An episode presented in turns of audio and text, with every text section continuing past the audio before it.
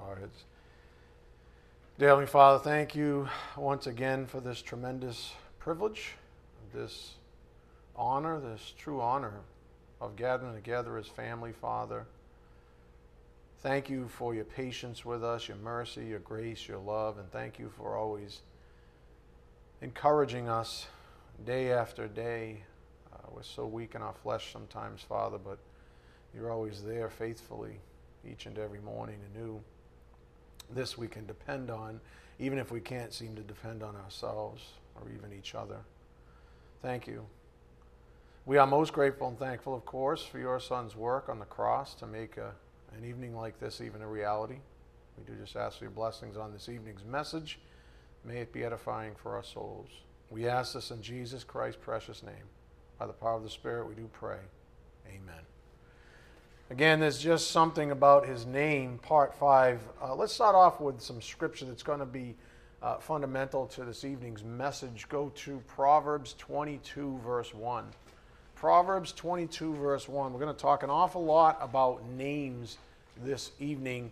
Uh, it's been focused so far on the name of God, uh, which is a perfect lead in, uh, but we're going to use that as a segue into a more generic study, at least this evening, on names. What about names? Do you have a name? I have a name. But do you have a good name? That's the question. That really is the question. Proverbs 22, verse 1 A good name is to be more desired than great wealth. Proverbs 22, 1. A good name is to be more desired than great wealth. Favor is better than silver and gold. Hmm. Up here on the board. a fool and a knave may have great riches, but a good name, which supposes a man to be wise and honest, redounds to the glory of God and gives a man a greater opportunity of doing good. That's just to borrow from Benson. Again, a good name. Why Proverbs 22 1 to start off an evening like this? A good name is to be more desired than great wealth. Favor is better than silver and gold. And the reason I'm quoting this Benson commentary is uh, mostly because of the second half of the statement on the board. A fool and a knave may have great riches, but a good name which supposes a man to be wise and honest, redounds to the glory of God. And this is the part that I really liked and gives a man a greater opportunity of doing good. Think about it. If you have a, a good name, you have entree. Um, whether we like it or not, people are more likely to give you a seat at their table, to listen to the gospel, even to consider you an example, to look at you as um, a light, a beacon, if you have a good name. All to the glory of God, of course. Uh, and so God favors that in us. God wants us to have a good name. And that's what Proverbs 22, verse 1 says. And remember, these are Proverbs 22, verse 1 is a wisdom verse. Hold on just a second. The lights are a little bright for me. Proverbs 22, verse 1, is a wisdom verse through and through. Um, and again, uh, a fool and a knave may have great riches, but a good name, which supposes a man to be wise and honest, redounds to the glory of God and gives a man a greater opportunity of doing good. In the original language, just so you know, the word good isn't actually present. Rather, the translators put it there because it is indicative of what the scripture is trying to say. I was thinking about it. Have you ever heard a person say, as, as I often do, a contract is only as good as the signatures or the names on it? Why is that? That's Proverbs 22 1. Contract is only as good as the signatures or the names on it. The idea is that a person's good name means everything. And when you hear the name Moses or Abraham or David, are these good names? You bet they are. How about Jesus? How about Jesus? That's the best name, right? On the topic of names, a person's name carries much more than a mere organization of letters or a mere or a means of being called out of a crowd.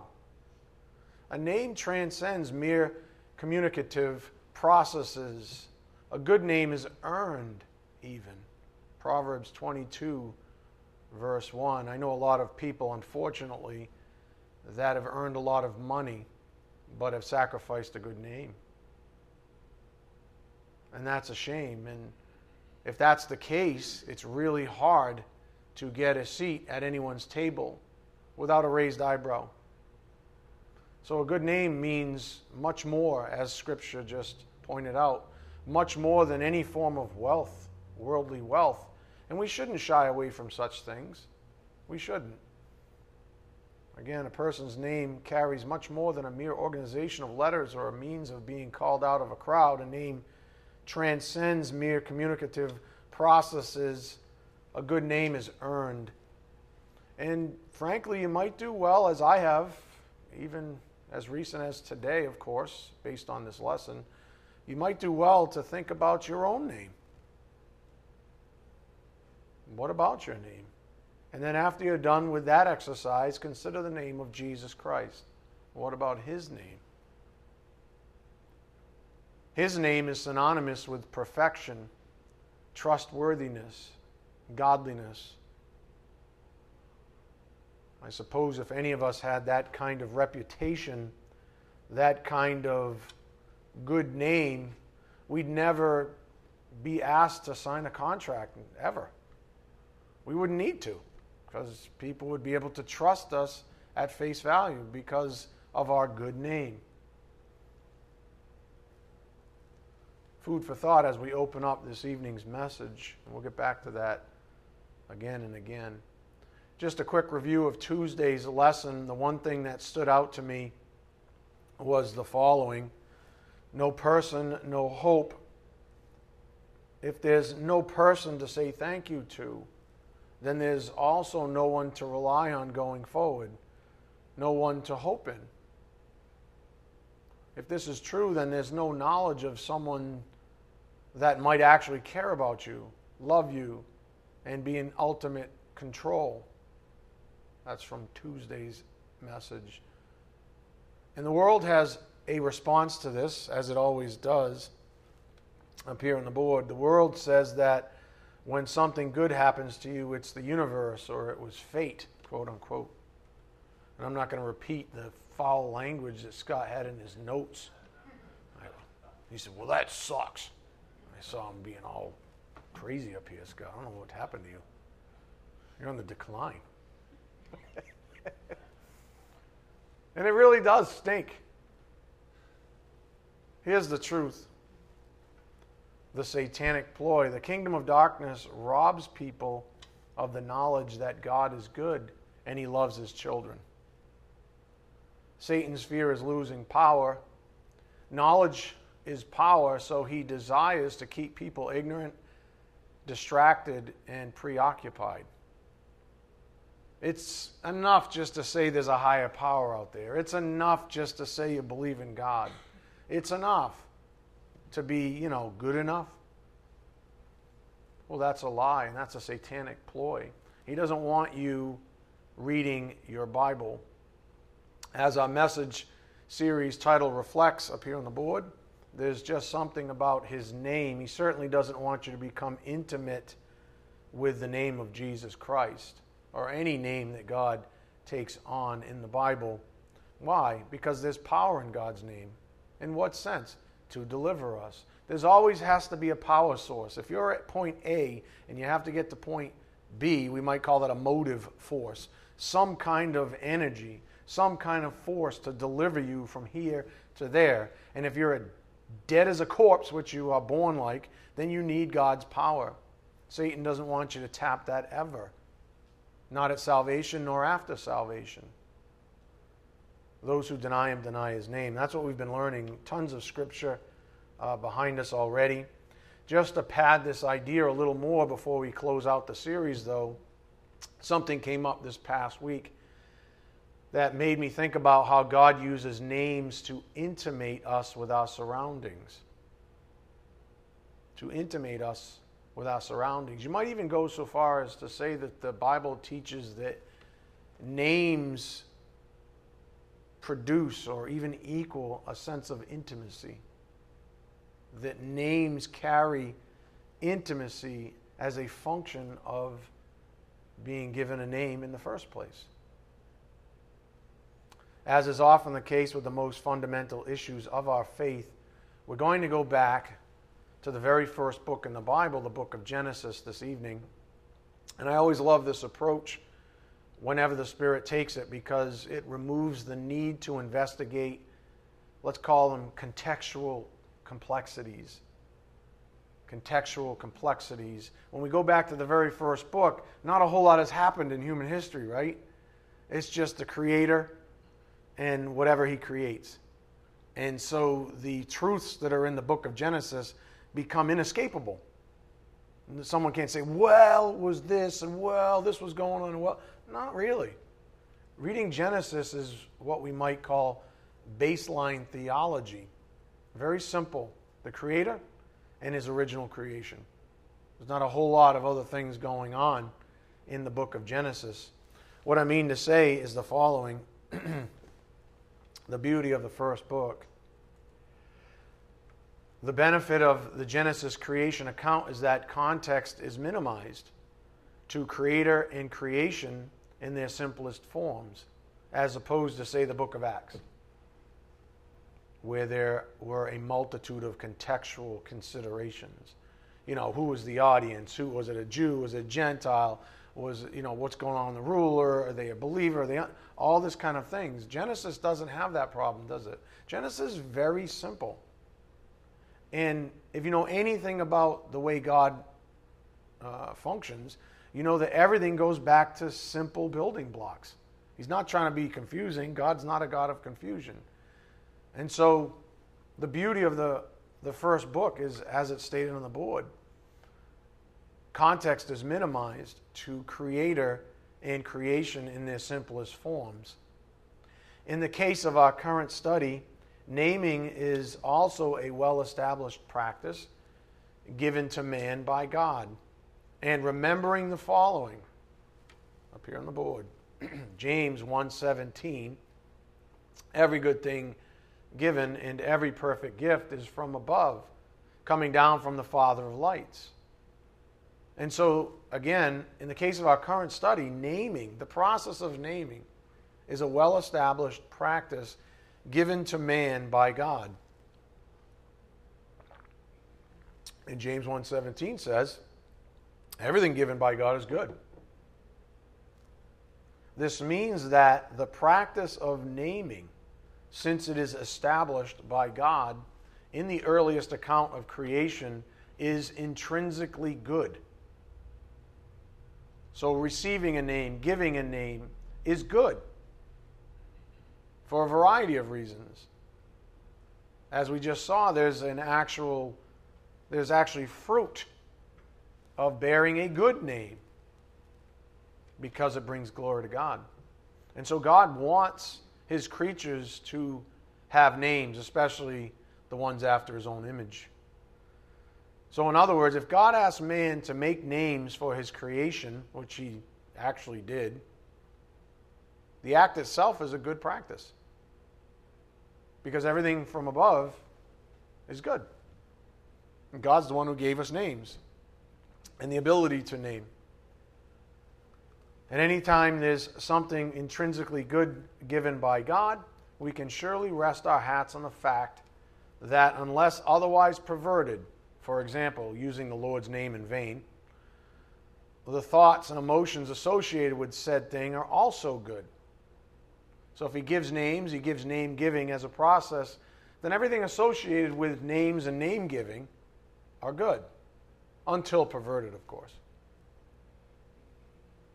I just want you to keep those sort of precepts in mind uh, as we go back to this incredibly edifying book that just keeps on giving. Go to Genesis 2, verse 7. Genesis 2, verse 7. Keep in mind that names and the giving of names and the receiving of names, that's all God given. And anything given by God is good, intrinsically. Can we use someone's name in vain? Yeah. But that's us mucking it up like we always do. Genesis 2 7. Then the Lord God formed man of dust from the ground and breathed into his nostrils the breath of life, and man became a living being. As we're going to see up here on the board, the sequence of naming. God's creation was made before he chose to name the elements within it, including man. For example, quote, the man, as we're going to see in Genesis 2 8, isn't called, quote, Adam until after the naming process commences in Genesis 2:20. And so Adam is the man until he's given a name.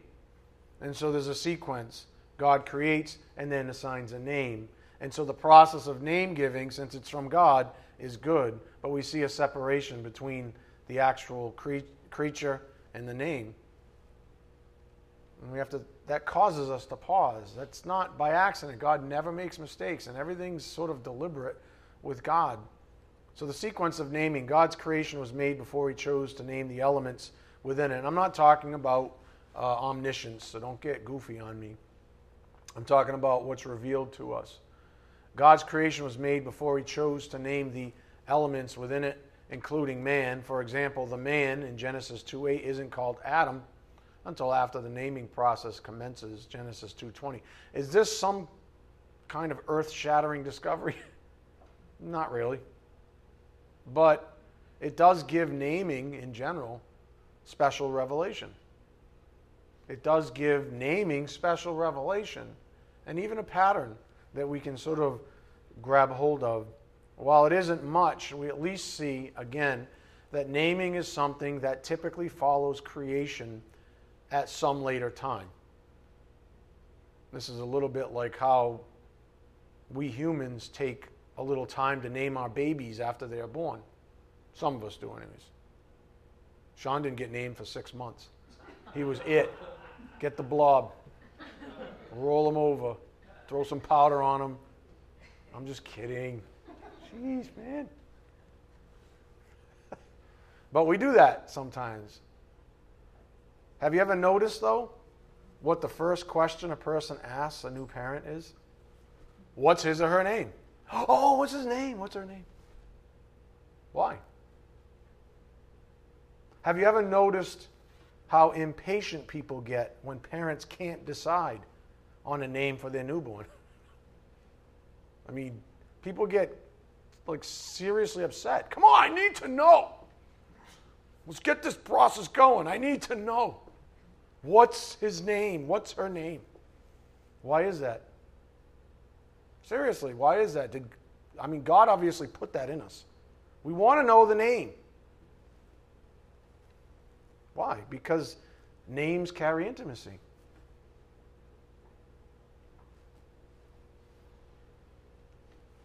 I'd argue that God has placed a special intimacy in each of us that depends upon knowing another person's name.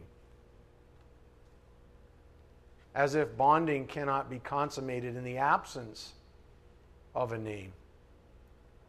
Names are something that, biblically speaking, carry real weight. I mean, look at Hebrews 11, the Hall of Fame of Faith, right? What's in there? A bunch of names.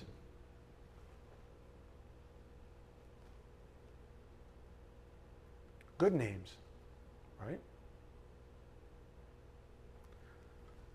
To this day, people swear on their own or even someone else's name, right? I swear on my dead mother's grave. Well, that's ridiculous. Don't scratch that one. But people do that, right? I swear on my son, so and so. I swear on. It's like the other people must be like, stop doing that, will you? It's probably going to affect me somehow. Have you ever heard someone say, I won't trust you until you say, I swear to God? Why is everybody like, I have. Obviously, I'm the me and DJ are the only idiots. I've even said such things in ignorance, whatever. You get the point. as we know from Holy Scripture, God's not a big fan of swearing by His name, though. This is where it gets interesting in the Bible. God's not a big fan of swearing by His name or making any kind of vow or covenant, for that matter, unless we intend to keep it until death. That's what a covenant vow is, after all. Like marriage, until death we do we part.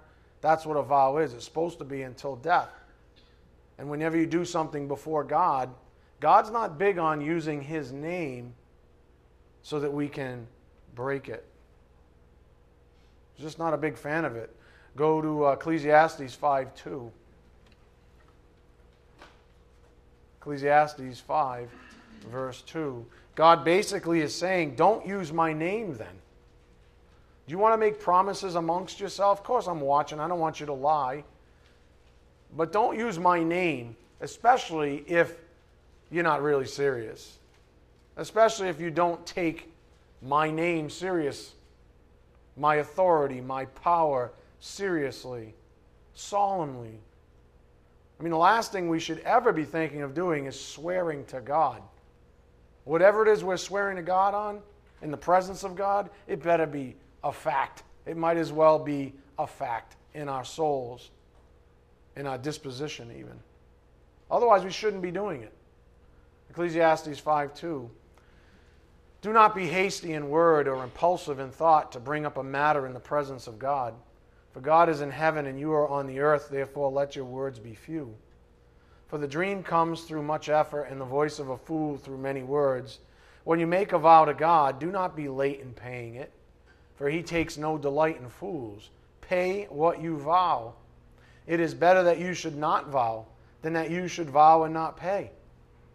Do not let your speech cause you to sin, and do not say in the presence of the messenger of God that it was a mistake. Why should God be angry on account of your voice and destroy the work of your hands? For in many dreams and in many words there is emptiness. Rather, fear God. Up here on the board, God's name in a vow. The Bible does not want us to use God's name as part of a vow that we have no intention of keeping. We should never be that flippant uh, about bringing up God's name in a vow. A name invokes a sealing upon a vow by the strength of the name itself. If you said, In the name of this speaker, I promise you, you'd be like, dude, seriously? This, what? Seriously? Or think of the worst. Per- in the name of Adolf Hitler, I promise you. What? Why are you laughing? What, you know, if I said in the name of Jesus, I promise you, which I'm not going to do, but you know what I'm saying. Pick the person you really respect. In the name of that person, this will happen, I promise. What's the problem? Because there's power in a name. So says the Bible. And a good name is something that we value should value above wealth. A name invokes a sealing upon a vow by the strength of the name itself. It's untenable to break that seal, misappropriate it, or disrespect it, especially for personal gain.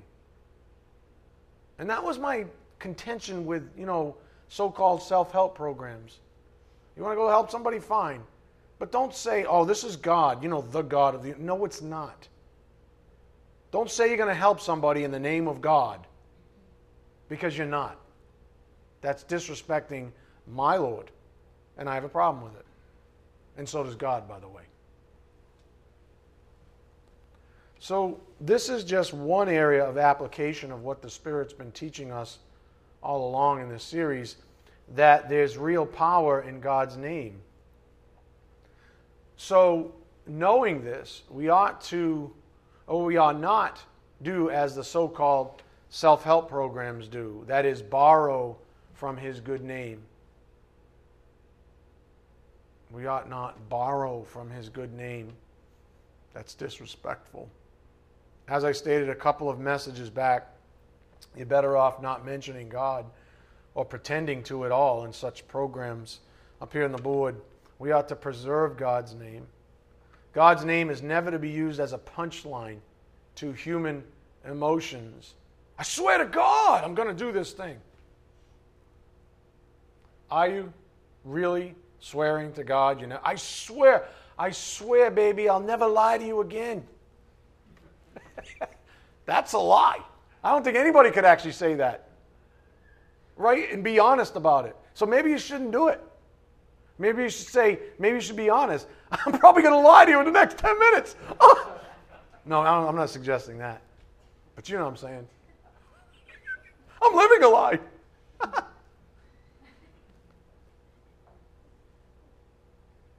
But don't say, I swear to God. That's the point. Don't say you swear to Swearing to God is not a punchline to human emotions. Hollywood uses all, I feel like reaching through the television, not that I watch television, and choking people and saying, you want to swear in your own name, fine, but don't do that, don't say that like you know my God, even, because you obviously don't. So don't swear upon his name. God's name is never to be used as a punchline to human emotions, and we definitely shouldn't use his good name to advance something ungodly like human plans for sanctification. For example, as the Spirit brought out these types of self help programs that do it. Again, the instigating thought for this little sidebar in Ecclesiastes is up here on the board the value of a name. God has placed a special intimacy in each of us reserved for knowing another person's name, as if bonding cannot be consummated in the absence of it. Interestingly enough, this pattern is clearly seen in the creation account, as we'll continue to see. So far, as uh, we've seen, uh, we've seen that God created man, and then later on, once broad scale na- uh, naming began, the first man was called Adam. And so we see this pattern. Go back to Genesis 2 7 now. Genesis 2, verse 7.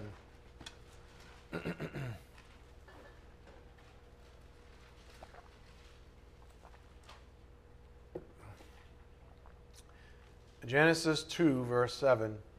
Then the Lord God formed man of dust from the ground and breathed into his nostrils the breath of life, and man became a living being. Again, up here on the board the sequence of naming. God's creation was made before he chose to name the elements within it, including man. For example, the man in Genesis 2:8 isn't called Adam until after the naming process commences in Genesis 2:20. Look at verse 8. The Lord God planted a garden toward the east in Eden, and there he placed the man whom he had formed. Out of the ground the Lord caused to grow every tree that is pleasing to the sight and good for food, the tree of life also in the midst of the garden, and the tree of the knowledge of good and evil. And then uh, we're going to skip to verse 18. We're going to jump over the land and rivers interlude, I'll call it. Genesis 2:18. Then the Lord God said, "It is not good for the man to be alone. I will make him a helper suitable for him." And FYI, similarly, the woman is created and referred to generically prior to being given a name. Verse 19. Out of the ground the Lord God formed every beast of the field and every bird of the sky and brought them to the man to see what he would call them. And whatever the man called a living creature, that was its name. Have you ever named a, uh, an animal? No, so I, I want to choose. Why does every kid want to choose the name of the puppy? Because they want to bond. You see? That's my name. I picked it. Why does Andrea want to pick the next pre class song? Because she wants to bond with you all. This is mine. She'll be back in the couch with me. Up, time to hear my song. Everybody, let's go. you know what I'm saying? There was an intimacy there. God said, you know, I'll, get, I'll let you name all the animals. You go ahead and have, have at it. And whatever you call them, that's what it'll be. You want to call it a horse? It's a horse. You want to call it an ox? It's an ox. Probably get tired after a while. Anyways. God gave the man naming ability. God enjoyed seeing his own creature, the one made in his own image, Genesis 1:26. Name those creatures subservient to himself. God enjoyed it. Said, "Hey, you have have fun. You name it. Whatever you name them, I'm good." Well, that's an honor, isn't it? That's what we call delegation of authority. Apparently, there's godliness in being the one giving names. This authority is delegated by God Himself to mankind. This is the aforementioned pattern I mentioned earlier up here on the board. God has given man the authority to name. Quote, and whatever the man called the living creature, that was its name.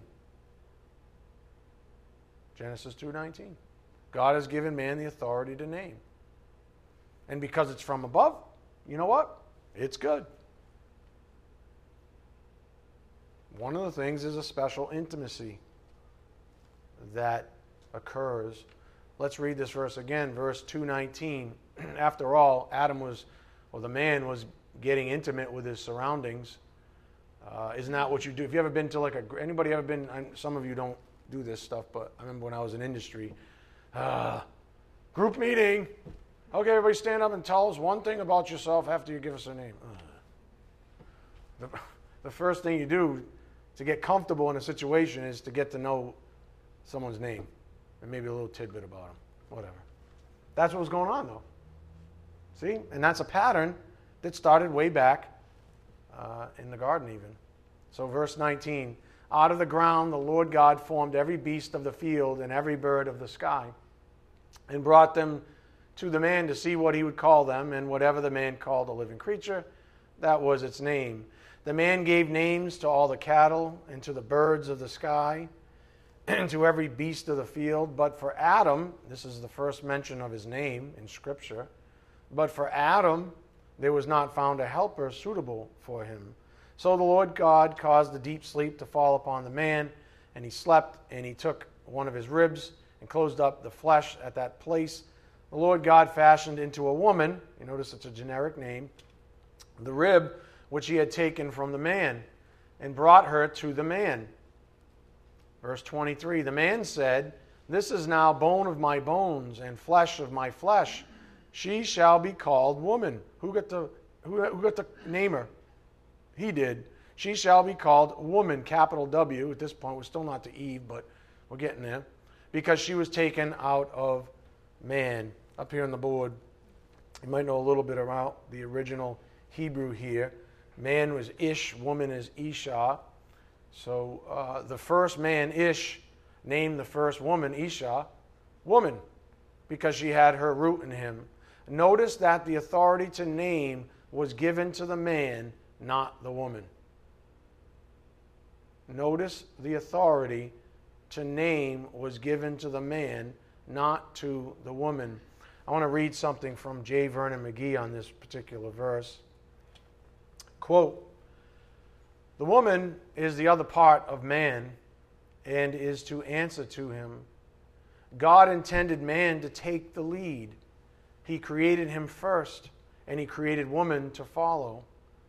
The man is the aggressor. God made him that way, even physically. And woman is the responder up here on the board. he quotes Do not tell me that a wife has to love her husband. God does not say that. God says that she is to respond to him.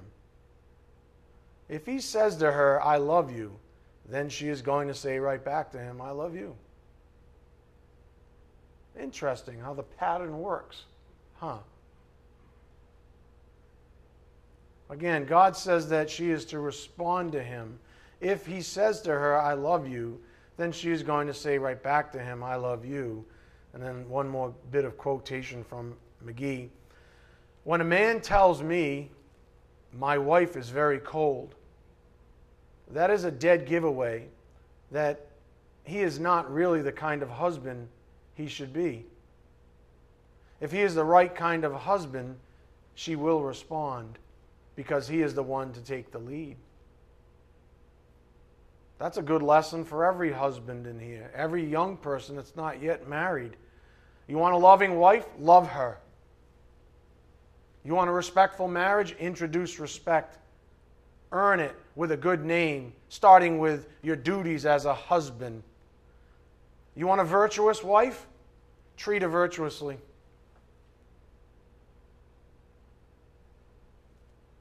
Why? Because they're built to be responders. You want a woman to despise you? Despise her first. You want a cold bed at night? Introduce coldness to the marriage. Stay out all night. Drink beer. Play golf. Watch football. Whatever it is you do to occupy your time when your wife's over there saying, What about me? And then you complain to your friends, My wife's a anchor. Stale, cold. Hmm.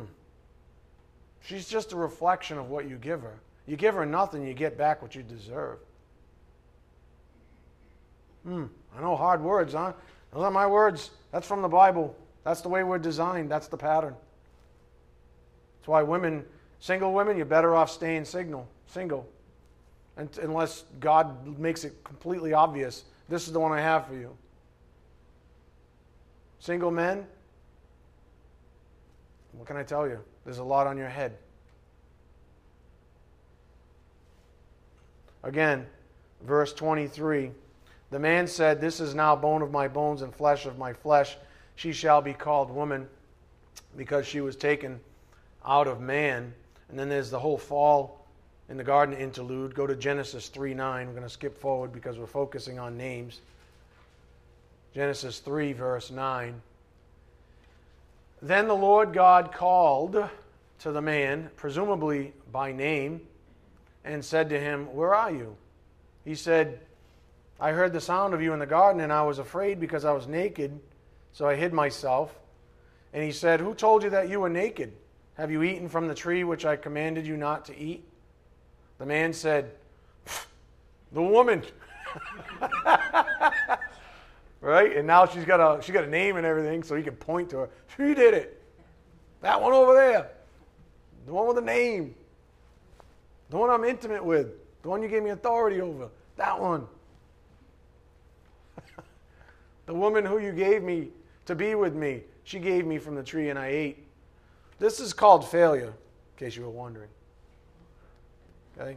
Ish's failure over Esau. The first woman wasn't even named yet when the first man blamed her for his own failures. you can laugh because it's ridiculous. Are you surprised? Men still do it to this day. She's the reason our marriage is in disarray. Really? Really? What have you given her to respond to? What do you mean by that exactly?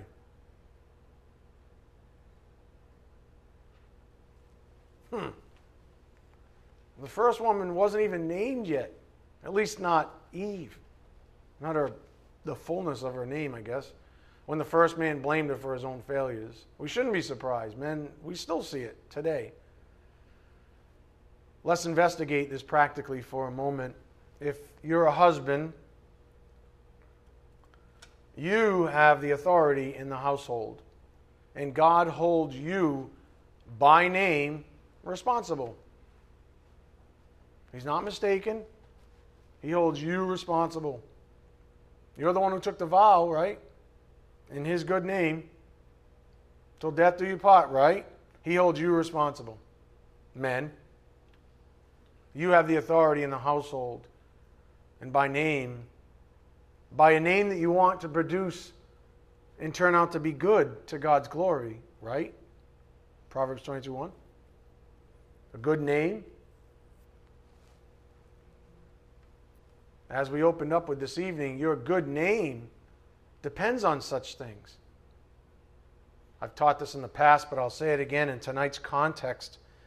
Ish's failure pattern today, up here on the board. Husbands, listen, if you don't give your wife something godly to respond to, you are leaving them open to the seductive influences of the kingdom of darkness. Women are created to respond. Let me say it again. Husbands, future husbands, if you don't give your wife something godly to respond to, you are leaving them open to seductive influences of the kingdom of darkness. Women are created to respond. This means that a wife's performance in her marriage is fundamentally a function of her husband's performance. Let me say it again. A wife's performance in her marriage is fundamentally a function of her husband's performance. So, guys, if you're complaining about your wife, look in the mirror. Find the solution in the mirror. I'm not saying women can't be, you know, is. I'm just saying. I'm teaching what the Bible says. I'm not like Scott, use all these crass words over here.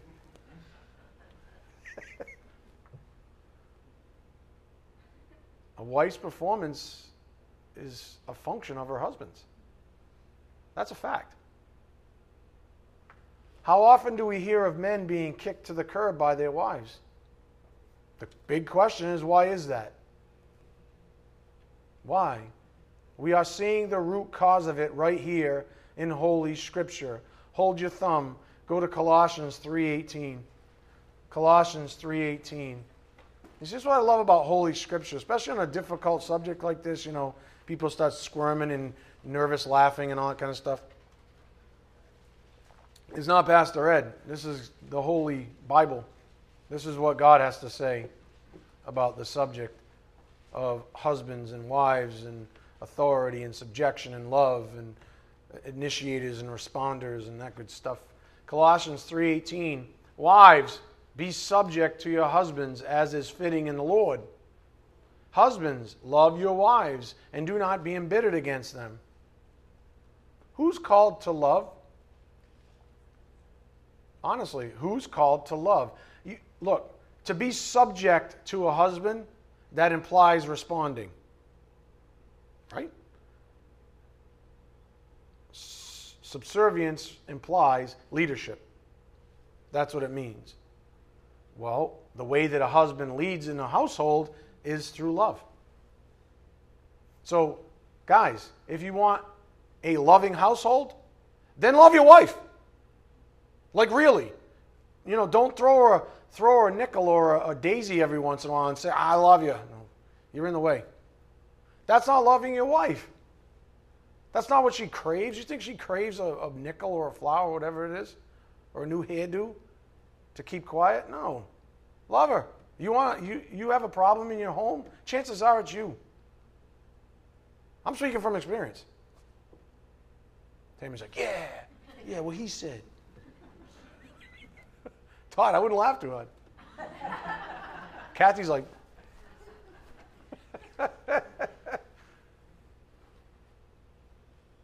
Truth hurts. That's why it, the pattern is blatantly in Scripture. I could say it this way Wives, respond to your husbands the way you're supposed to. Husbands, give them something to respond to, i.e., love them, because that fulfills the whole law, right? Love them. Why do you think the Bible says for women to be subject, respect, submit to, etc., to the husbands and not to love? Why aren't they the initiators, in other words? And likewise, why does the Bible say for men to love their wives not be subject to? Hmm. Our answer, as the Spirit's been pointing out here in our study, traces all the way back to the good names of Ish and Isha. Ish's good name depended on his leading his wife, and Isha's good name, excuse me, depended upon her subjecting herself to her husband. The failure, whether we men like to admit it or not, lies in the lap of Ish aka Adam. Hold your thumb. 1 Corinthians 15 21. You need to have two thumbs now, don't you? 1 Corinthians 15 21. The failure lies in the lap of the husband, Adam. 1 Corinthians 15 21. Don't believe me? Yeah, the woman, it was a woman's fault. That's what Adam said, right? The woman you gave me. And God said in Holy Scripture, For since by a man came death, 1 Corinthians 15 21, uh oh. Who's he talking about? Adam. Why is Adam getting blamed? Because Adam's the head of the household. For since by a man came death, by a man also came the resurrection of the dead. For as in Adam all die, so also in Christ all will be made alive. Huh. So God holds the head of the household responsible. And Adam is what we would call in theology the federal head of the entire household of mankind. What uh, one has to at least entertain the fact.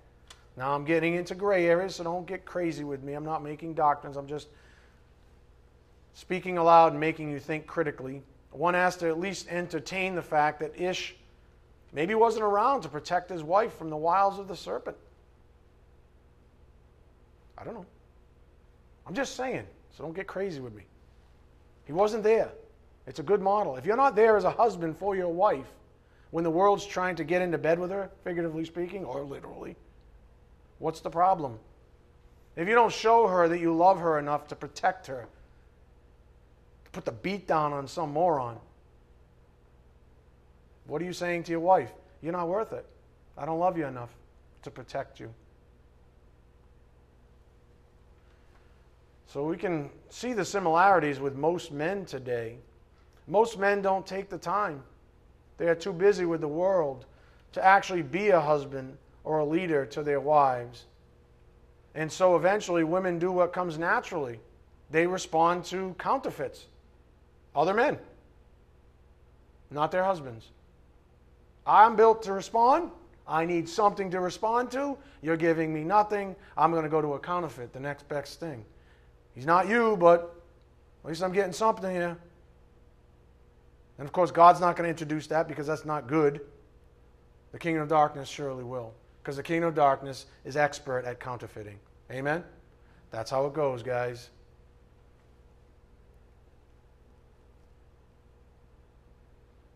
Eventually, women respond to other men, counterfeits to their husbands.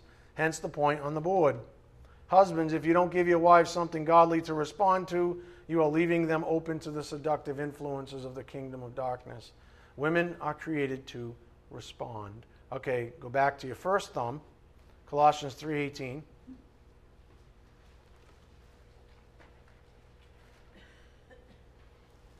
This is called the Greg, correct me if I'm wrong, the LIFO algorithm, right? Last in, first out? Right? Oh yeah, stack theory. Oh yeah. Greg, we might be the only two people who know what the heck we're talking about. Colossians 3:18. That's programming speak. Wives, be subject to your husbands as is fitting in the Lord. Husbands, love your wives and do not be embittered against them. Okay, back to our main passage now. Go to Genesis 3:12. I hope you see what the Spirit's trying to say. It really is simple. Guys, there's just no escaping it. It is what it is. God made us this way.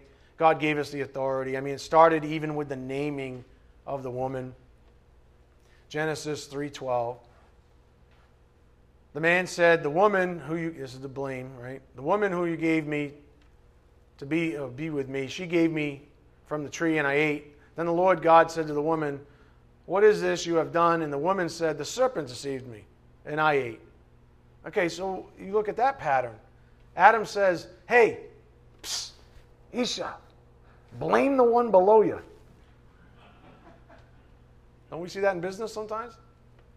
It's okay. Blame the one below you. I'll blame you, and you blame the one below you, the one on the ground over there. Huh. But yet, we were supposed to have dominance over creatures. Hmm. So here's my big question for you men out there. And again, don't make this doctrine, it's just to make you think critically, okay? Where was Adam when the serpent had his time with his wife? And now think about today. Where was the husband when the slippery serpent had his time with his wife? Granted, we cannot make any assumptions about things that aren't in the Bible, so I'm not creating doctrine. Please do not do that to me or you or anyone. Truth be told, the woman was going to fail no matter what at some point, as with the man. We know this. That was God's plan, part of his salvation plan, of course. But is that the point worth our consideration tonight? Is it? Is that the point? Is the point that, oh, well, she was going to fail eventually and he was going to fail eventually? Is that the point that the Spirit's trying to make here? I don't think so. The question is simple if Adam had given his wife more to respond to, would she be more or less likely to respond to a counterfeit? Adam was supposed to t- teach his wife doctrines, right? Adam was the one supposed to instill do not eat from the tree of knowledge of good and evil.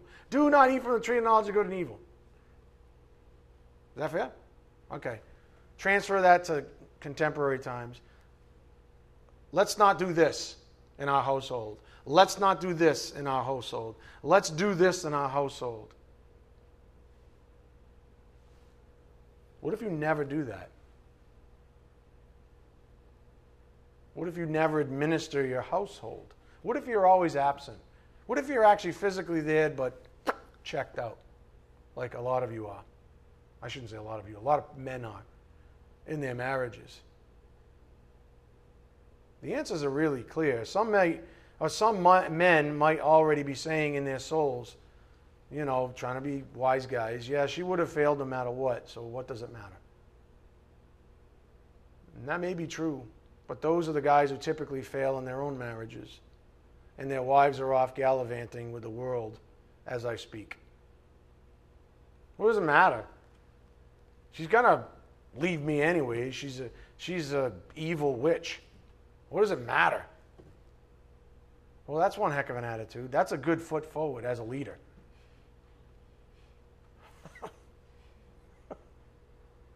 uh, up here on the board, Ish's failure pattern today. Men are typically cowards. Sorry, men. A good name is destitute of cowardice. Jesus' good name is devoid of it. In other words, Jesus is a perfect husband. Perfect. A coward fails to lead, leaving his wife little or nothing to respond to, giving the serpent opportunity to seduce her. Let me say it again. I know this is hard language, guys, but it's the way it is. God said so. Men are typically cowards. Good name is destitute of cowardice. Jesus' good name is devoid of it. A coward fails to lead, leaving his wife little or nothing to respond to, giving the serpent opportunity to seduce her up here on the board. What's the point we're getting to here? Is this this man bashing night? no, it's really not. This is how we learn. Sometimes, you know, we got to get knocked off our horses. Men. Stop blaming our wives for everything. A good husband has a good name. The perfect husband has a perfect name. A good husband has a good name. You see, men, a good name is something that is earned. That's how we began tonight's message with Proverbs 22 1. A good name's worth more than wealth. But a good name is actually earned, especially in today's day and age. We must earn our wives' respect. That's why women, you should never, ever jump into a marriage with somebody you don't respect. Ever. Take your time. What's the rush? Otherwise, it's going to haunt you.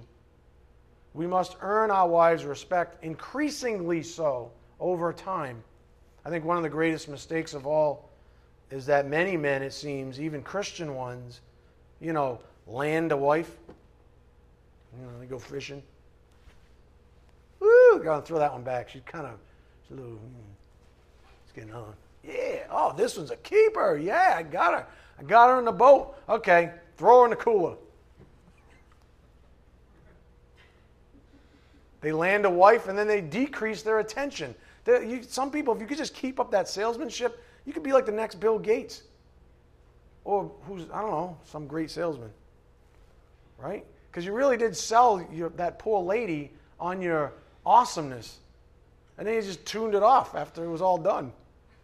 After you landed the big one. I got her. Woo! Yeah. Okay.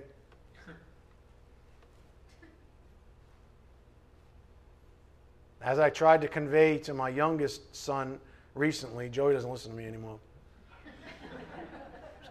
Joey's like, it's not true. I tried to convey to my youngest son recently it's a man's job to protect a woman's virtue, even at a young age. That's why I had that, those, that series on you know dating and American dating, specifically being a farce and what have you. It's a man's job to protect a woman's virtue, even at a young age. A woman is to feel protected, not left on her own, free but subjected to her husband. As I think it was uh, Makua said, freedom with boundaries whether earthly or heavenly, to Jesus, because that covers both. Some women are married, some aren't. If you're married, then it's earthly and Jesus. But if you're not married, then it's Jesus, which in many ways, as the Bible says, is a lot easier. When a good woman responds to a good man, God is glorified. When a good woman responds to a good man, God is glorified but also she brings honor to her husband. Go to Proverbs 31 23. Proverbs 31 23. When she responds, when things are working the way God designed them, when a good a man has a good name, he's a good husband, and the woman is able to respond, God is glorified. See, so when you love the way Colossians uh, laid it out for us, when you give of yourself that way, you're blessed. Proverbs 31 23. Proverbs 31 23. Her husband is known in the gates. This is the virtuous woman passage, if you would. Her husband is known in the gates when he sits among the elders of the land. You see up here on the board, A husband's good name. A virtuous wife is a sign of a good husband. I always think, I don't know about you, but now the, the more I know about the Bible, I say to myself, why is that woman such a witch? Why is that? And then I see the husband, and he's like, I'm like, no wonder why. He's a wimp. Do you know I'm getting at? He's like a doughboy. and the woman's just got him like, you know, let's go, stupid. And she got the t-shirt, I'm with stupid, right? And it's him. That's right. right? I got he has no spine. So he lost it in like year three of the marriage. Then it's grotesque. So I, I, the first thing I think about is the husband. Where's the husband? Whenever I see a woman that is just out of control, like Tashuka, I say, "Where's the man in her life?" Oh, now I see. He's a spineless whatever. He's not leading. He's not leading his wife, you see. That's not a good name.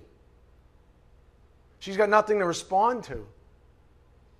And so she is seduced by the doctrines of the kingdom of darkness, things like feminism and such.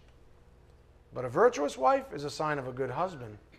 A man's good name begins in the home, after all, with a wife that is given something godly to respond to. That's what Holy Scripture says. A virtuous wife is a sign of a good husband. A man's good name begins in the home with a wife that is given something godly to respond to. Guys, I think that sometimes that's our greatest jewel. People look at the family and they say, well, the wife is aces, so I'm going to give you a pass. I'm, I'm, I'm going to go with, I think you're doing a, at least something right in your home.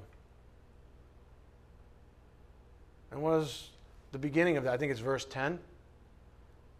Right? A virtuous woman is, is more valuable than jewel. Harder to find, even. Some of you husbands out there might be saying, but my wife, she's truly evil. you know what? I can say that honestly. Oh, yeah? Imagine how Jesus feels about his bride. You think she's bad? What about you? He's perfect. So let's be honest, as imperfect husbands, only Jesus has a perfect complaint. Only Jesus has a perfect complaint, being a perfect husband. The rest of us ought to stop trying to do as Ish did back in the day, blaming our wives for our own failures. So I'll end with this, and I'm two minutes over. I apologize, sort of. Build a good name. Build a good name. And bring glory to God. Whether husband or wife, or even single, being the bride of Christ. Amen? Right, let's bow our heads. Dear Heavenly Father, thank you so much for the privilege to study your word, to share together, to fellowship together, to grow together. What a privilege it is to know each other by name, especially you and your Son. We ask for your blessings as we take these things out to a lost and dying world, Father, that needs it so desperately. We ask these things in Jesus Christ's precious name. By the power of the Spirit, we do pray. Amen. Thank you.